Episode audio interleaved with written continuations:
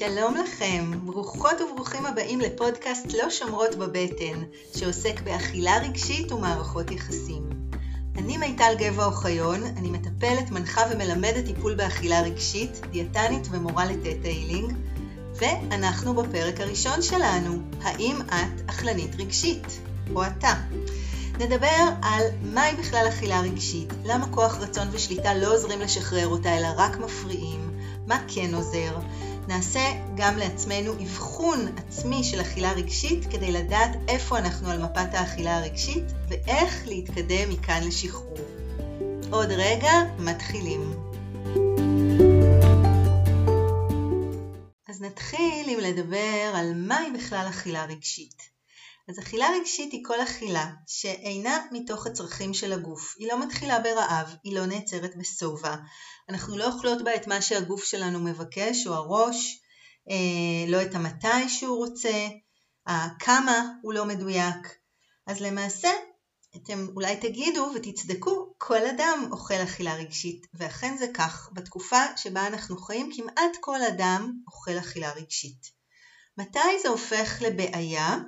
כשככה זה מרגיש, כשאנחנו מרגישות שהאכילה הרגשית היא אישיו ואנחנו משקיעות במשאבים פיזיים ורגשיים, התעסקות, השוואות, קושי, כאב, אה, אפילו סבל סביב העניין, אה, ואז גם הרבה פעמים אנחנו נפנה לעזרה. אז מהו למעשה ריפוי של אכילה רגשית? מהו שחרור מאכילה רגשית? אז השחרור מאכילה רגשית הוא קודם כל יצירה של האפשרות לאכול אכילה שמחוברת לגוף, אנחנו עוד נדבר על זה בהמשך, אה, והיא מחוברת לגוף מבחינת כל המאכל. כאן אני שמה איזושהי אה, הגדרה, מאכל זה ראשי תיבות של מה ומתי, זה המם, איך, זה האלף, כמה בכף ולמה אני אוכלת. השאיפה היא שהגוף יוביל את האכילה ברוב הדברים, לא בצורה דיקטטורית שבה הוא לא מתחשב בראש ובגוף הרגשית, אלא באופן מיטיב, כמו מנהיג דמוקרטי טוב שמתחשב גם בדעות אחרות. אה, אז זה הכיוון ולשם אנחנו אה, נכוון ונלך גם בפודקאסט שלנו. למי בעצם מתאים טיפול באכילה רגשית? בעיקרון לכל אדם, אבל רצוי שנלמד אה, או נדע עוד לפני כן לדבר בשפת הרגש ולא רק בשפת הראש. אה, כי אני כמטפלת וגם כדיאטנית בעברי יכולה לומר לבן אדם מה לאכול, אבל האם זה באמת ישנה את האכילה שלו? האם הוא יוכל לאכול ככה לאורך זמן? אה, בדרך כלל לא. ובדרך כלל אני, הראש שלי, הם לא אלה שיודעים, אלא את או אתה והגוף שלך. אז בואו נדבר על מערכות יחסים, ולמעשה על שתי מערכות יחסים מרכזיות, הזוגיות שלנו עם הגוף ומערכת היחסים שלנו עם האוכל.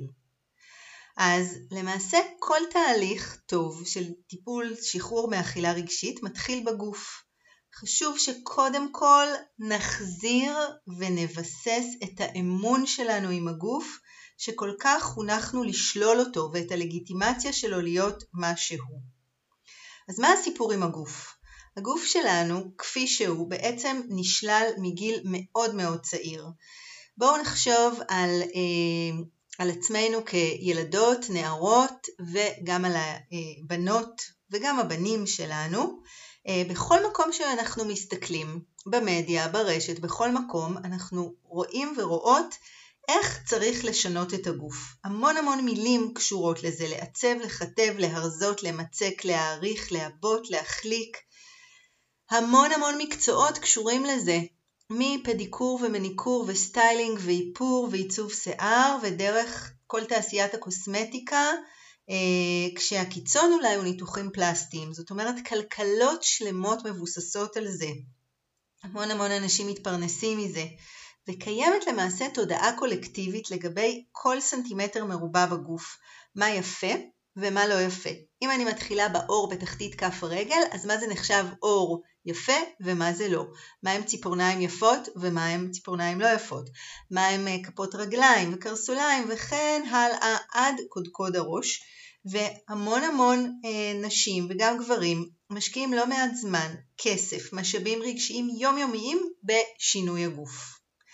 אז גוף כזה שצריך רק לשנות אותו, לפחות על פי תודעת היופי המערבית, איך אפשר בכלל לתת בו אמון? איך אפשר להקשיב לו? איך אפשר להאמין לו שהוא באמת רעב או באמת שבע?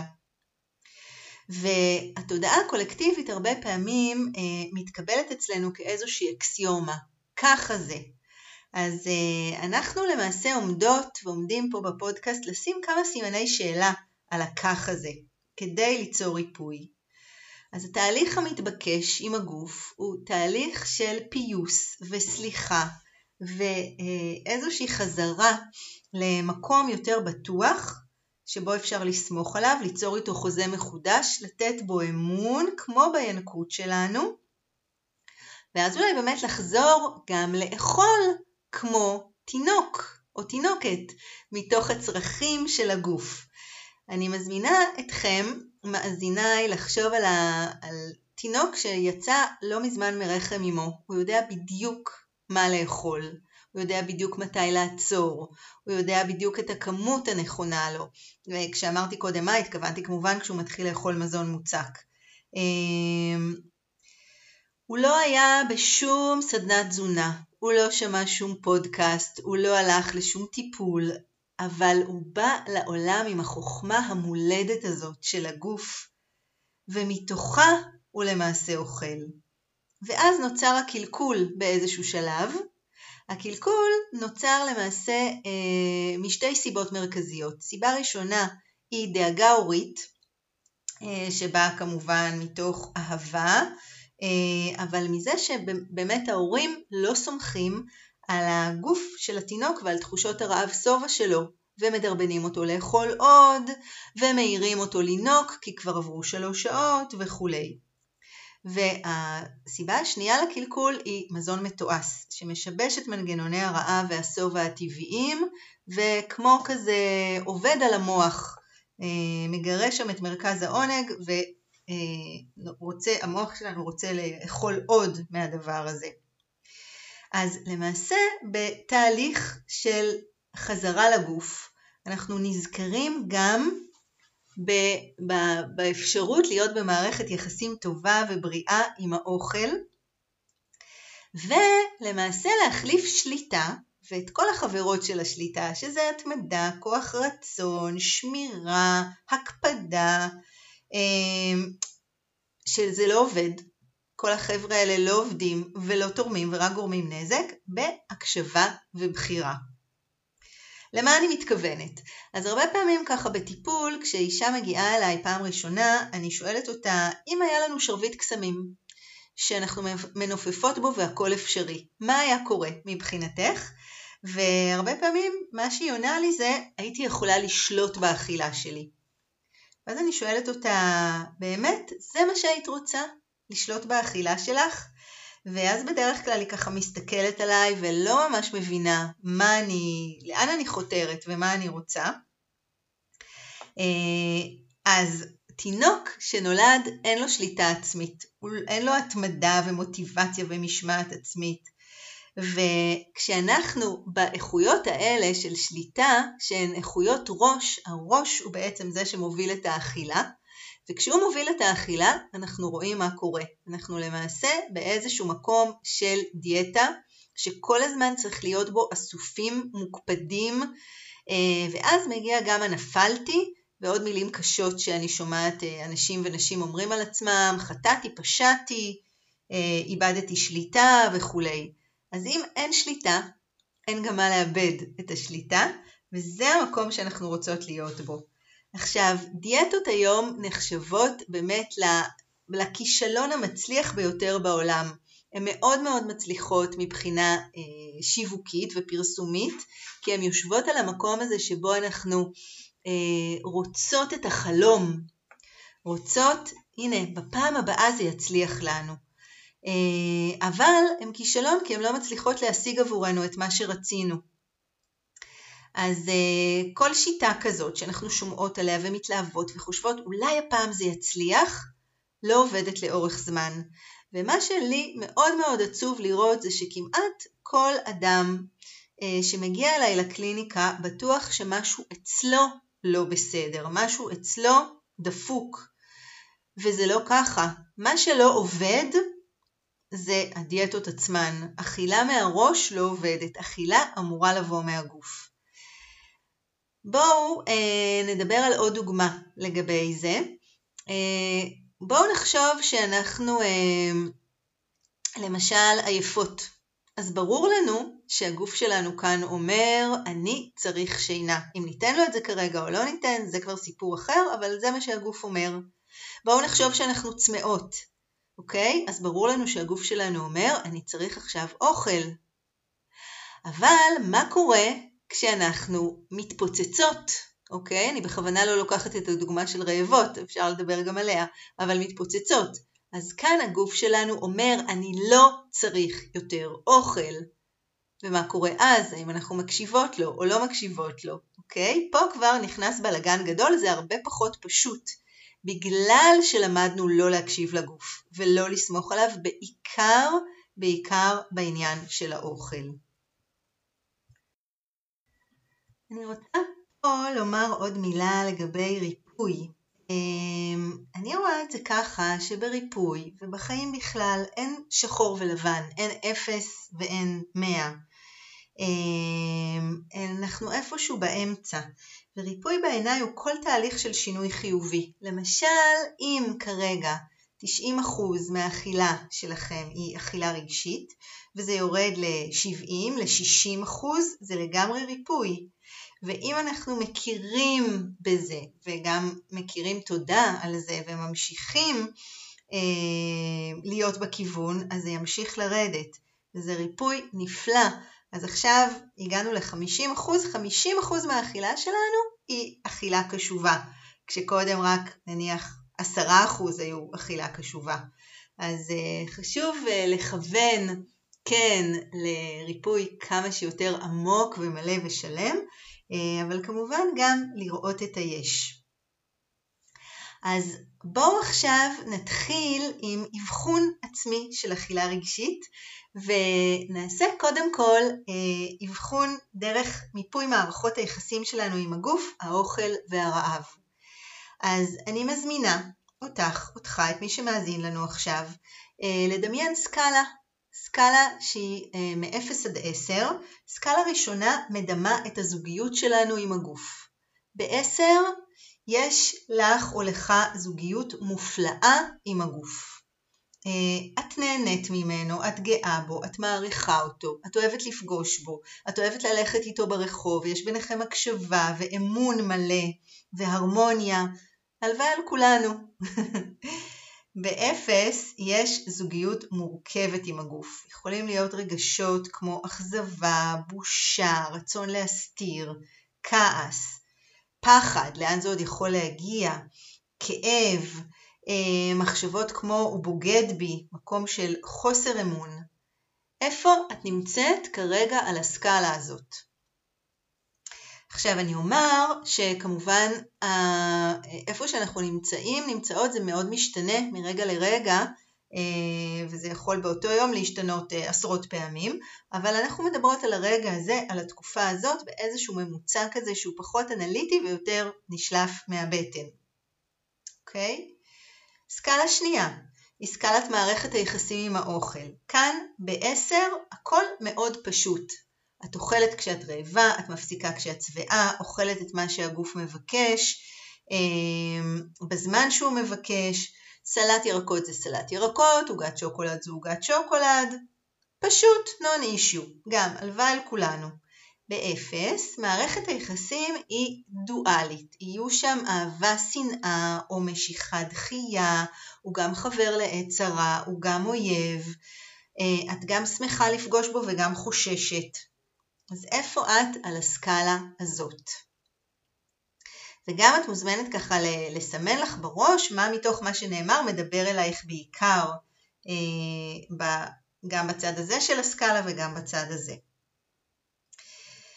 אוקיי? אז יש לנו שני מספרים, מספר שהוא סקלת הזוגיות עם הגוף ומספר שהוא סקלת מערכת היחסים עם האוכל. חשוב לי לומר, שכחתי לומר את זה קודם, שהמספרים הם לא ציון, אוקיי? הם ממש ממש לא ציון שאנחנו נותנים לעצמנו, אלא איזשהו מיפוי שלנו את עצמנו כדי שנדע מאיפה אנחנו ככה אה, מתחילים את הנושא של אכילה רגשית. הסקאלה השלישית והאחרונה היא סקלת, ה... אפשר לקרוא לה סקלת הידידות עם הרעב. והכוונה לרעב הפיזי והסכמה להרגיש אותו. אז בעשר אנחנו מאוד אה, חברות לגמרי של הרעב הפיזי, מרגישות רעב פיזי מדי יום, כמה פעמים ביום, אוהבות את התחושה הזאת, את הריקות הנעימה שזה יוצר, את הציפייה לאוכל, כל סבבה עם הרעב. באפס אנחנו נמנעות מלהרגיש רעב, אנחנו מתכננות את היום שלנו ככה שלא נהיה רעבות, לוקחות איתנו אוכל כשאנחנו יוצאות מהבית, אוכלות לפני הרעב כי אחר כך אולי לא נוכל לאכול, זה מבחינה התנהגותית, מבחינה רגשית אם נצלול קצת לעומק בדרך כלל יהיה שם חשש ופחד מהרעב. אז איפה את על הסקאלה הזאת, בין האפס לעשר? אז שלושת התשובות האלה שקיבלנו יוצרות איזשהו מיפוי של ההדגשים שלנו לגבי גוף, אוכל ורעב. אם התשובות יצאו בחלק התחתון של הסקאלה, נגיד מ-0 עד 5, אז יש לנו שם על מה לעבוד, ואת, אתה מאוד מאוד מוזמנים להמשיך להאזין לפרקים הבאים של הפודקאסט. ואם התוצאות יצאו אה, בחלק הגבוה של הסקאלה, קרובות ל-10, אז יכול להיות שמשהו שם כן מבקש איזושהי עוד התבוננות ושינוי, אבל אה, המצב הוא פחות בנטייה לאכילה רגשית, אוקיי? שווה לרשום את הדברים האלו, את התוצאות האלה שיצאו לנו, לרשום אותם בטלפון אפילו, לזכור אותם כי אה, זה נחמד לראות בהמשך האם זה משתנה ו- ולאן זה משתנה. אז זה אבחון ראשון. אבחון שני שנעשה, אבחון עצמי שני, הוא לגבי המאכל. מה, מתי, איך, כמה ולמה את אוכלת. אז מתוך ה-100% אכילה שלך, כמה מהאכילה הוא מה שאת רוצה לאכול, הוא מה שהראש יודע שבריא והגוף יודע שיעשה לו טוב. אוקיי? כמה אחוזים מתוך המאה אחוז אכילה הוא המה המדויק. כמה מתוך המאה אחוז אכילה שלך את אוכלת בזמן הנכון. עברתי למתי. הזמן הנכון הוא ברעב פיזי. ונקדיש פודקאסט אה, שלם אחר, פרק אחר לנושא של רעב פיזי. אז אה, כמה את אוכלת מתוך רעב פיזי וכמה מסיבות אחרות שהן יכולות להיות כי ראית אוכל, כי שמעת אוכל, כי השעה היא אחת, אה, מסיבות שאת לא יודעת מה הם, אבל משהו שלח אותך לאכול, זה בדרך כלל יהיה הרעב הרגשי. אוקיי, אז נעבור לאיך. כמה מתוך המאה אחוז אכילה שלך את אוכלת בהקשבה, את פוגשת את האוכל, ממש מסתכלת עליו, רואה אותו, מריחה אותו, יש שם רמה גבוהה של מודעות, וכמה זאת אכילה מוסחת, שהרבה פעמים היא ממוסכת על ידי מסכים מכל מיני סוגים. כמה? כמה מתוך המאה אחוז אכילה שלך את עוצרת במקום המיטיב מבחינת כמות? זאת אומרת, את אוכלת עד שובע נעים ולא עד התפוצצות. אולי פה גם אני אומר מילה על שובע, שובע זה מצב שבו אני עדיין יכולה להמשיך לאכול.